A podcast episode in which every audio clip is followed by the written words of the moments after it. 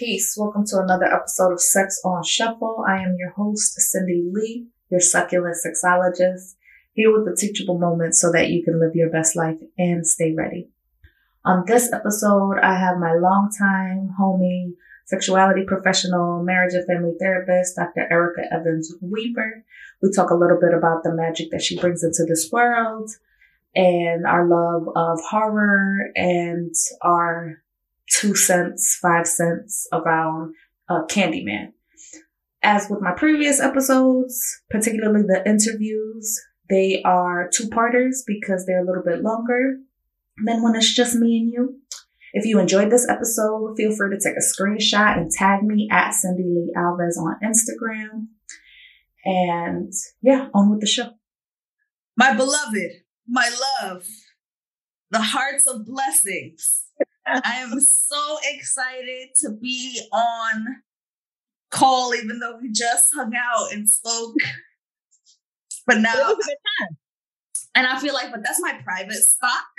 So I feel like I'll share a little, right? Because people need to, that's how we share. That's community, right? We share magic and knowledge. Right. But, you know, I'm stingy a little. So I, I needed to have you first. you could understand that. I, yeah. The only child in me. Yeah. Yes. So, welcome. I want you to introduce yourself because I'm just going to make you blush and talk to me. Tell the listeners who you are and what is your magic, whatever that means for you today. Okay. So we all know I'm not going to use honorifics. Right. Honorifics. Mm. I go by Erica. Some people know me as Dr. Mom. Mm. Um, what's my magic today? I don't know. My magic is that I smell like a la- a field of lavender right now. Mm. Okay, so that let's start there. Sexy. Um, mhm. um, and that I'm in a really good head writing space today. Mm. I think I've had a couple consultations with potential new clients. I have my candles lit, my incense burning. It's a beautiful day on both sides of the street. Mm-hmm. Um, and I think my headspace today is one of clarity. So my magic Mm. is to be able to engage with others with intentionality Mm-hmm. um, and clearness. There's a knowledge that I feel like I'm able to share today. Mm. So, yeah. And we are blessed to, to have a little bit of that Friday Yeah. sun kissed goodness. Hmm Oh, we should be at the beach. Mm. That's next. We could do part two. I mean, you're gonna come back. You could do part two on the beach. We could do part two on the beach. Yes. That we don't need any reason. So this is my beach boo. So like if I'm somewhere sunny 9, 10, 11 times out of 10, I'm I'm probably with Erica. Erica is a lover of, of beaches. Hmm He's a lover of a lot of things. And a lover and an expert of loverness. Even though she will not, you know, she's humble. I will not say that. I She's know. humble. I know. I think that I have um a deeper knowledge. So whenever clients call and they're like, "Oh, so what's your expertise?" I'm like, "Well, my expertise is on this theory, but you are the expert in your life. I am Mhm. simply a facilitator to ask informed, thoughtful questions to help you get from point A to point B Mhm. because you know yourself best. So that's more. Am I an expert? No. I'm an expert on me, maybe. Mm. Some people don't get that. Some people don't have the opportunity to get that, or are you know distracting themselves from that. Well, it's So- hard work. It's it's a lot. It's a lot of work. And as soon as you're an expert, it's hold on, you gotta a, well, a different level. Be accountable, right. right? Like, all right, if you're gonna sit in that expert spot, cool, cool. But now you need to be accountable because yeah. up, then you should know why you did it. Right. Or at least be able to tap into something for you to do better and be better. Right. And the expertise evolves, right? Because as right. soon as you think you got it all, hold on, here's this lovely new nugget or nuance. The blind spots that yeah. always connected to, those are my favorite. Mm-hmm. Yes. I um where is my book? I'm right now rereading mm. Polly because I'm like, oh, I feel like there is a blind spot emerging. Mm-hmm. And I want to ask myself some questions. So let's look at, I'm reading Polysecure again and Attached. Mm, okay. Um, Cause I'm like, all right, let's, let's look at your relationship with attachment and what secure attachment means to you and mm-hmm. the impact it has on your interpersonal relationships and where are you falling down so that you can get back up? Mm-hmm. And the the levels of how it impacts the relationship, the family dynamic, but then and or your own sexuality. Yeah. Cause it's not just how we attach to one another in like a romantic setting or familial, but yeah. it has a great impact in how you view yourself and your pleasure in all the domains. Absolutely. It's multifaceted for sure. And I'm in the midst of reevaluating relationships across the board. And so I'm like, all right, what does that mean? Because I, I think that it, so something that I am reconciling as a non-monogamous person in a mm-hmm. relationship with a monogamous person mm-hmm. is that I have also, I think that I would freely be a relationship anarchist, except that I'm in a relationship, I'm married to a monogamous person. Mm. And so while I see all of my relationships, I don't, I don't really play the hierarchy game with my relationships, whether they're platonic or romantic. Mm-hmm. I know that my partner does. And in respect to that, if we are going to dance in harmony, mm-hmm. if you mm-hmm. will, right? Like I have to, I don't have to, I am choosing to, um, respect the, the nuances of that dance, right? But that also requires me to really dig deep into the energy expenditure of my relationships across the board. Mm. And what does that mean? And what, how was, is this like an initial onset to the relationship that you have about your identity as someone who's not monogamous? Was it something like in a transition? And if so, like the, how was that transition?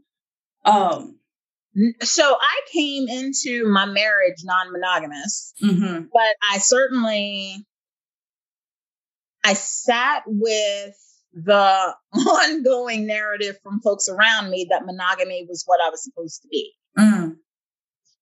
Right. And so when I met Joe, I knew that I loved him. And it's interesting because I didn't feel the need to date other people so I fell into the, oh, well, if I'm not feeling that urge right now, this must be what people are referring to. And then I must be monogamous, right? Mm. Um, except that non-monogamous people go through periods of not wanting to date. Mm-hmm. But that wasn't that wasn't a part of my dialogue because I didn't know any other non-monogamous folks. Right. So um I will absolutely say I succumbed to the societal pressures of monogamy because I thought that was what I was supposed to do at that time of my life. Mm-hmm. And then years into the relationship, I was like, I, I still want this person, but I can't do this thing anymore. Mm. So we had to have lots and lots and lots of conversations. Um, and I def, I, I, I continue to struggle with feeling like, damn, I, you know, did I misrepresent myself or mm-hmm. did I sell you a package of who I am and that's not who I am? Mm. Right? Like,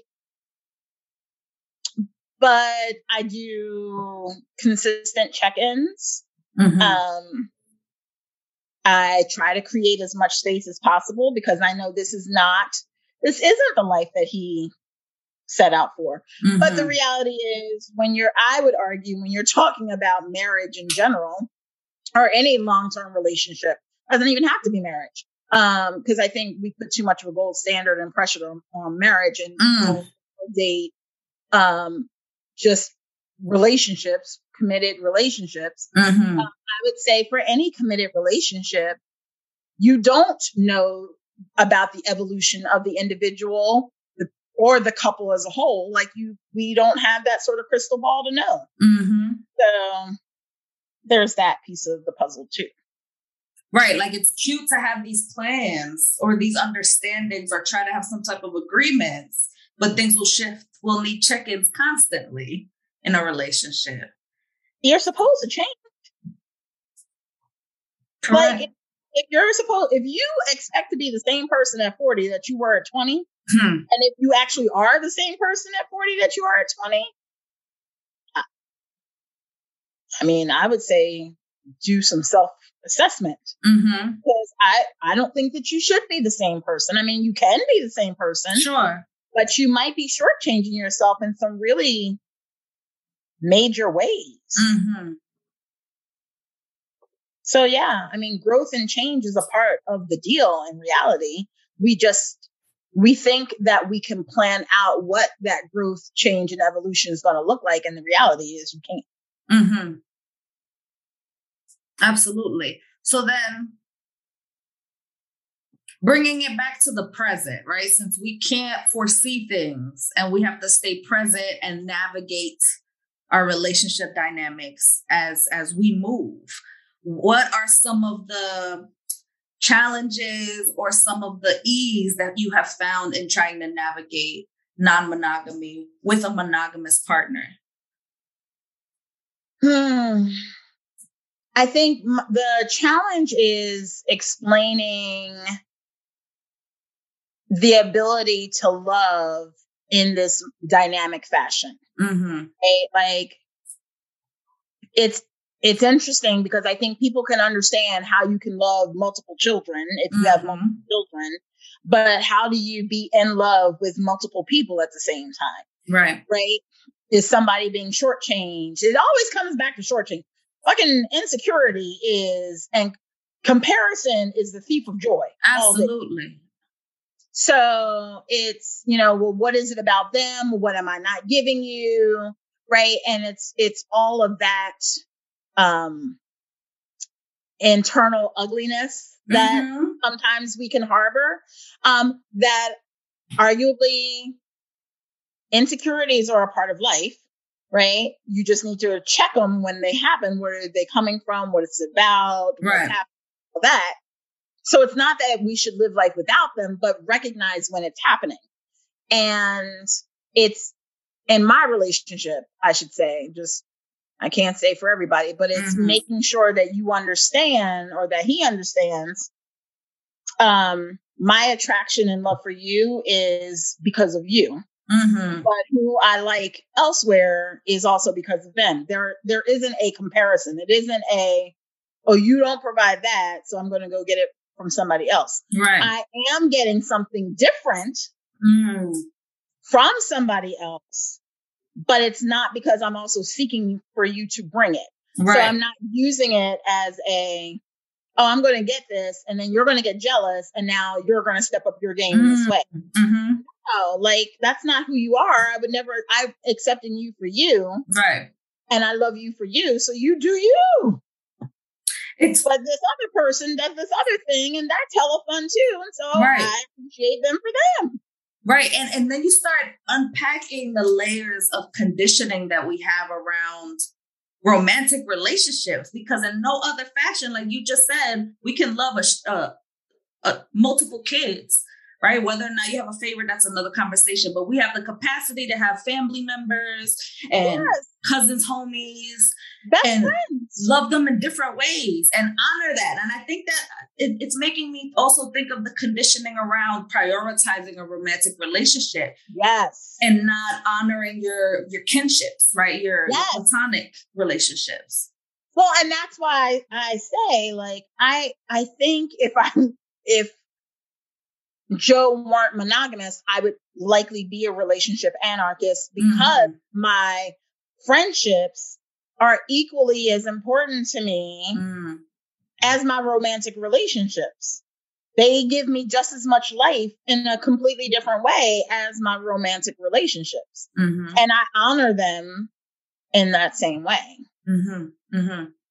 They have different weight. I mean, the same weight, but in different capacities, right? Absolutely. Like, it's interesting because you know Tanisha, Tanisha initially monogamous as well, right? Like, but under the guise of like she's not having that language. So mm-hmm. when we started talking about it, she was like, "Oh, well, that just that makes sense to me, and that just makes me dislike cheaters more, right? So like that's yeah. even shittier because there is options of us to be able to have multiple relationships given communication depending on how we navigate. Because socially, cheating is more acceptable. Right. What kind of world are we living in where oh so stepping out without any heads up or agreements, that makes sense. Mm-hmm. But me telling you all the ways that I love elicits a hell of a large response of what's going on. Like that's foolery. Mm-hmm. And and tie other like socially accepted trash things, right? Like the way that we gender that. Because all my life yeah. it was men already they always have chios right? Like they always have side bitches very oh, heterocentric yeah. but it's always like it's oh, a yeah. given. Very boys will be boys kind of dynamic. Um that's no reason to end a relationship. Like right. they're just doing them. Right. Come on.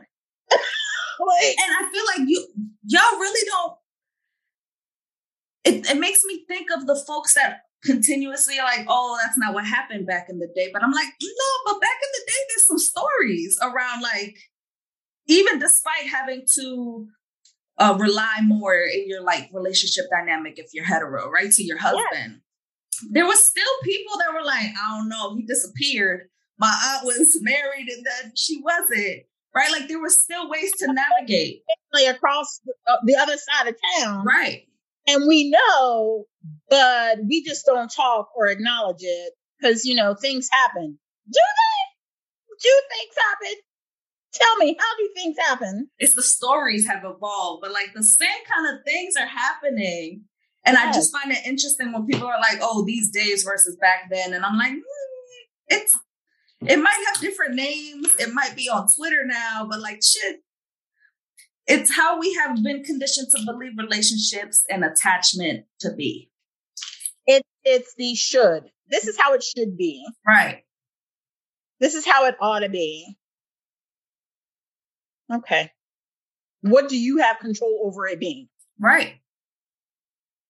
I mean, and that's a, a, whole other other conversation then. Like, but I think it's good to bring up that lived experience because there's so many folks that make assumptions that if you're if you're for someone who's newly interested in non-monogamy and feels like they can't because their other side of their relationship dynamic doesn't have those same beliefs but there's ways that we can still navigate that. That may not work for everyone or may not, you know, it, it's all mm-hmm. about consent. The first thing you said it was hella conversations involved. Lots right? of conversations. And I was scared as fuck that I was like, what what are you gonna do if he goes, no, nah, I can't do it? Right. Like then what? What are you going to do? Mm-hmm. It just happened at a time where I was willing to take that gamble because I needed it was really, I was at a developmental stage where I was stepping into what it meant to me to authentically live as myself. Mm. Um, and that was I mean, I'm still on that journey, but I recognize that for a number of years, I played a role according to other people's needs and expectations of me. Mm. And I don't regret any of it. Like they were all necessary life experiences. Mhm. And I also got to a point where I genuinely asked myself, what would it mean if I lived out loud for me? hmm Especially the amount of folks that you probably have held space and supported and facilitated, right? Professionally and personally, right? But like that you are the person that that stewards that for so many folks or support supports folks on their journeys and what it looks like that even amongst that or having the knowledge of all these things because you were interested in and taking in non-monogamous clients like before this was a thing in your relationship dynamic right, Right. like Oh yeah. and how it's we're human too like even as professionals healing professionals helping professionals we have our own journeys while supporting and having that expertise I was working with people. I had clients. I would talk about it in class. mm-hmm. and it was it was such a it's that internal voice that you can hear like it's quiet sometimes it's loud depending. Mm-hmm. Um, but i can remember whenever i would teach about it or i would have clients and i'm encouraging them to live out loud and i'm encouraging other people like yes this is okay and this is what it looks like and blah blah blah. Like bitch bitch what you doing with your life then? What you Mhm. doing? Oh, is this how it's supposed to be done? And why the fuck ain't you doing it? Right? Like, tap tap tap like oh, is today your day? Is, is today the day? Oh, okay. No, it's for everybody else. Got it. Noted. Right? Like, yeah, good times. and how how how is it to navigate both navigate continuing to be the awesome doing all the things person that you've been right? That has gotten you where you are right, this beautiful person and this uh, magnetic helper of people.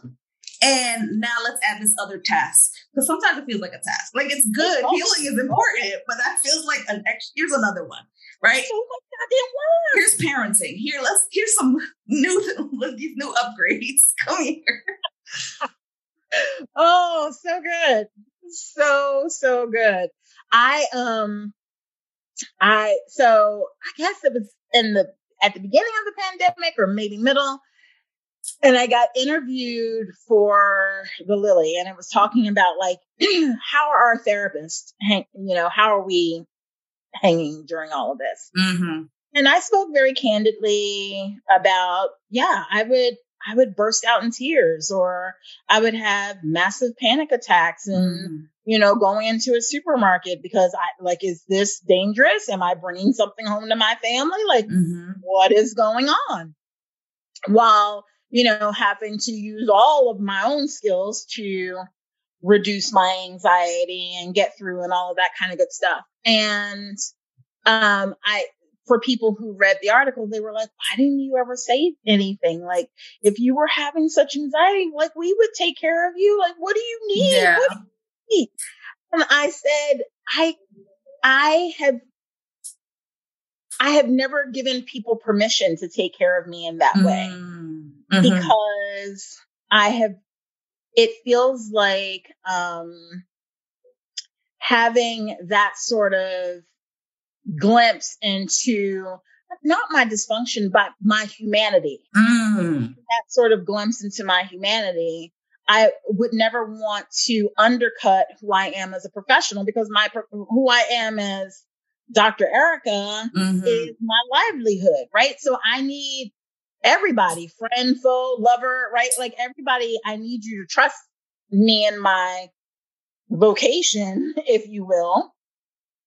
I said, but to be clear, this is not the first time that I've had massive anxiety and, you know, depressive episodes and all of that because that self work is hella hard. Mm.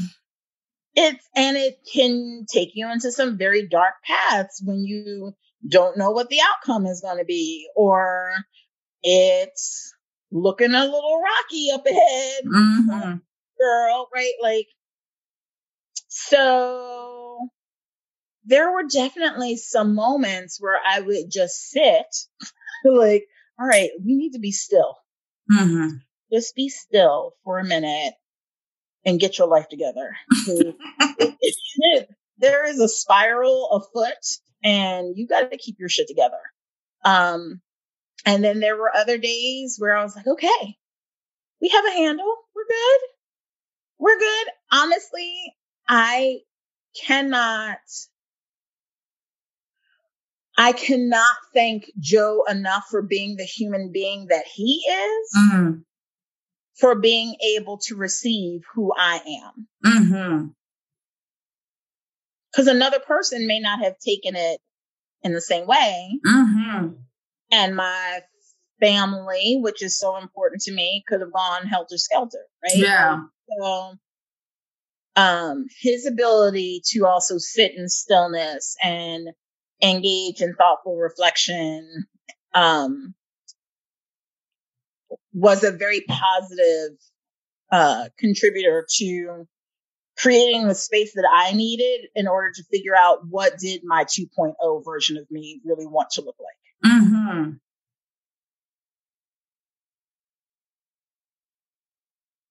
Do it without him either. Mm. Like a, it, it feels like um how to like a cooperation, right? How to collaboratively do this in a way that we are still centering ourselves as individuals and the relationship dynamic. What does it look like Yeah. to, to care for those and care Yeah. for that other layer of both of you being parents, right? Like having that part of that family system adds that other level. Yes. And centering that, like, Mm-hmm. because at the end of the day, stability has to be centered for the small human. Mm-hmm. There's no, there's, I like, it's not that there wasn't a choice, but I, I was not going to choose dissent and uh, chaos when I'm trying to, especially a boy, a person who Mhm. identifies as a boy. Mm-hmm. Mm-hmm. I'm like, to me, this is for folks who knew when I was pregnant, I I thought I was having a girl, right? So I had this whole women who run wild with wolves Mm-hmm. in my head of um, you know, the matriarch and just generations of womanhood and blah blah. And the universe said, No, no. No, no, no, no. We're gonna give you a boy. We got you a project. Right. We think that you need to understand masculinity in a whole different way. Mm. What the fuck? Boy, what? I don't, I think that you're wrong. I don't think that's right. I don't think I should be raising anybody's boy.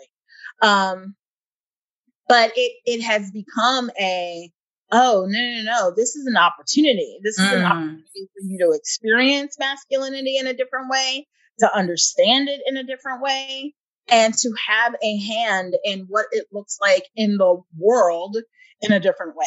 Right. So knowing that, feeling that, embracing that, I, this is, this, this is the marathon. I wasn't Mm.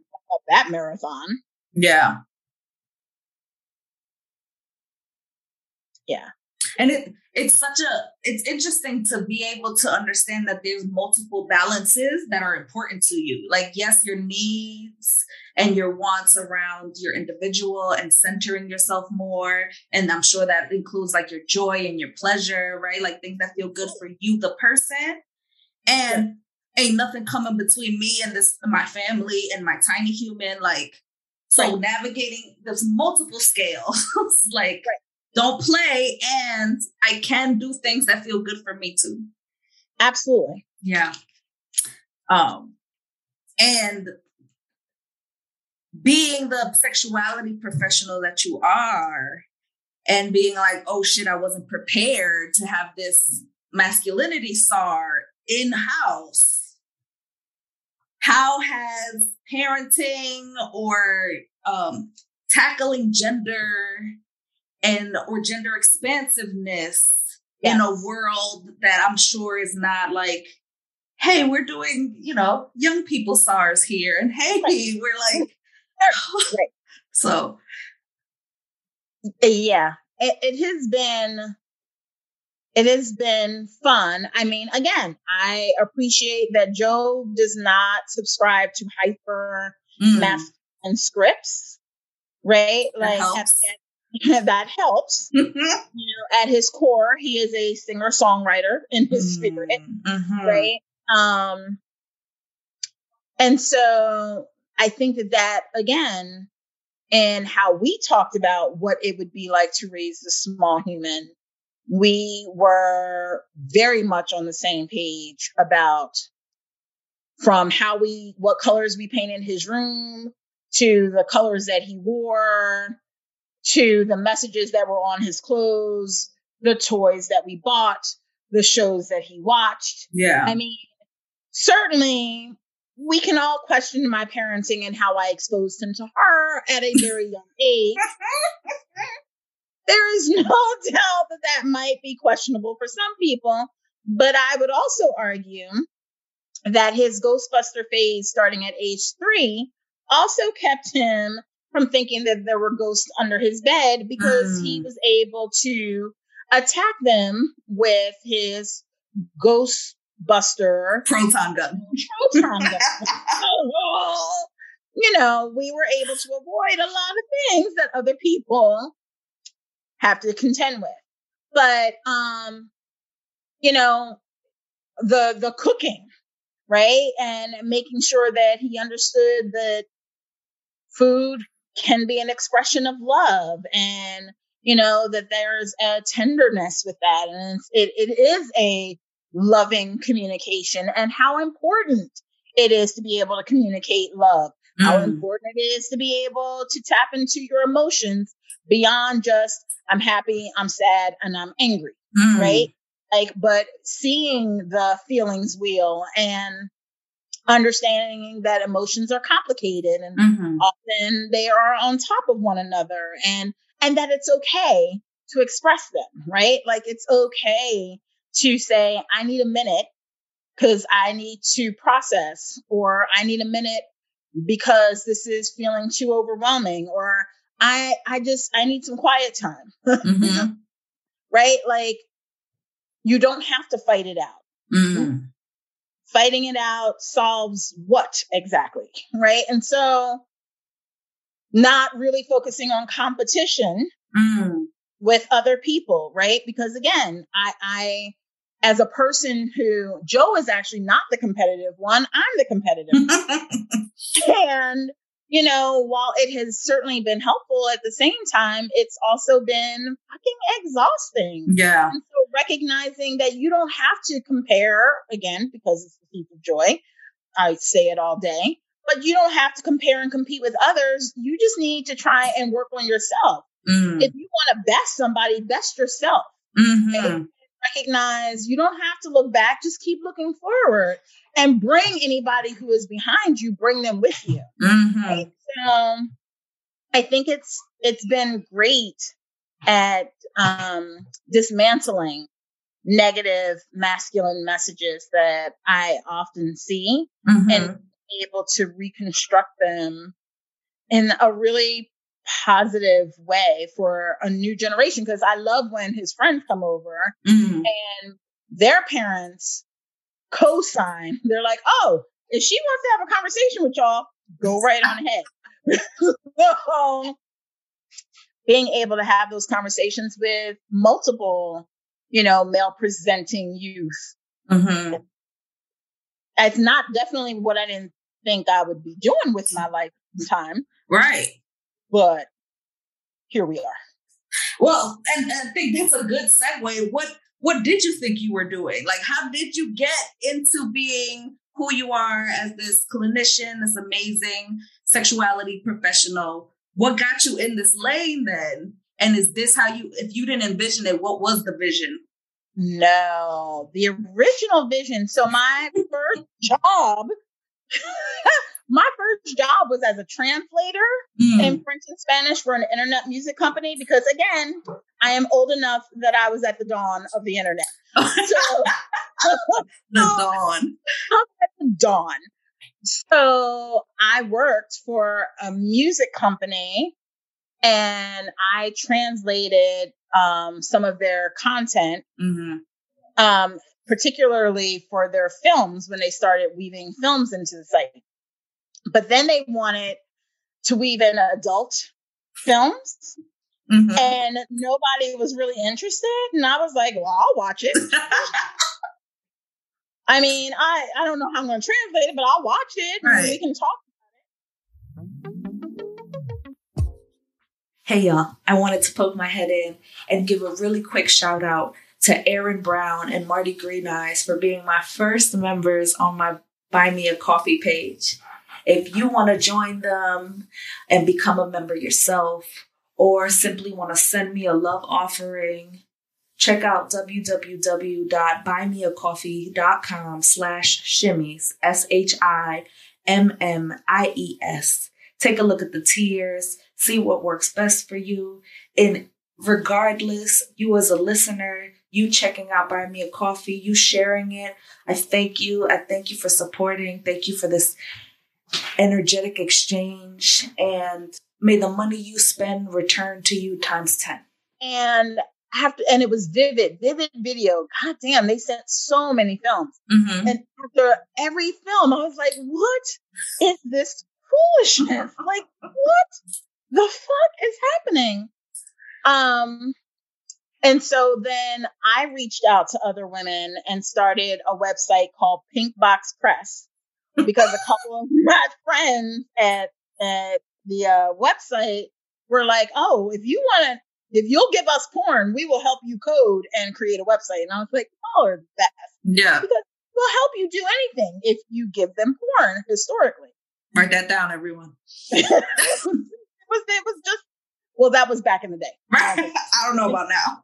I don't know about now. Um, and so they were kind enough to create the site and do all the back end technical stuff. Mm-hmm. And women were like really, really responsive so- to these conversations about porn for women. Because mm-hmm. um, there was, again, at that time, there wasn't a lot of feminist porn. Mm-hmm.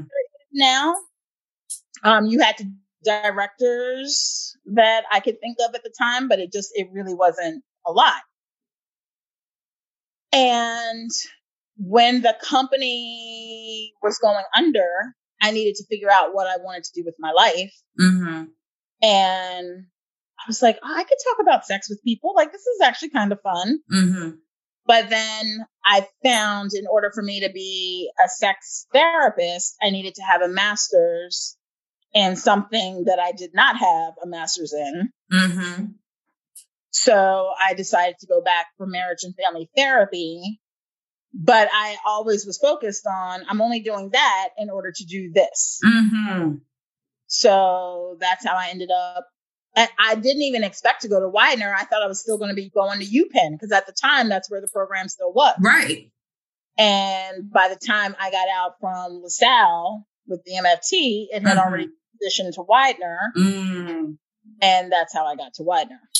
Right, because we got in together in 06 and we were, I think we were like right after the pillow phase, right? Right. Right. So we didn't, we had actual classrooms on Widener's campus. And before we were hearing lots of stories of pillows right. and sitting on the right. floor. the thing. Although I feel like, you know, we had a little bit of that. Yeah. And snacks. cuddle parties and yeah. snacks and all of that for sure. The culture, that culture was still very present at Widener mm-hmm. in the in the beginning days. Yes. Um. So then, all right, that was part one. Let me know what you think. If you want to take a listen to part two, head on over to your favorite podcast platform, or you can check out my website, cindyleealves.com, where you can find the podcast, pod notes, and any other goodies if you're looking for me and the magic that I bring. Uh, take care. Stay great. Shimmies.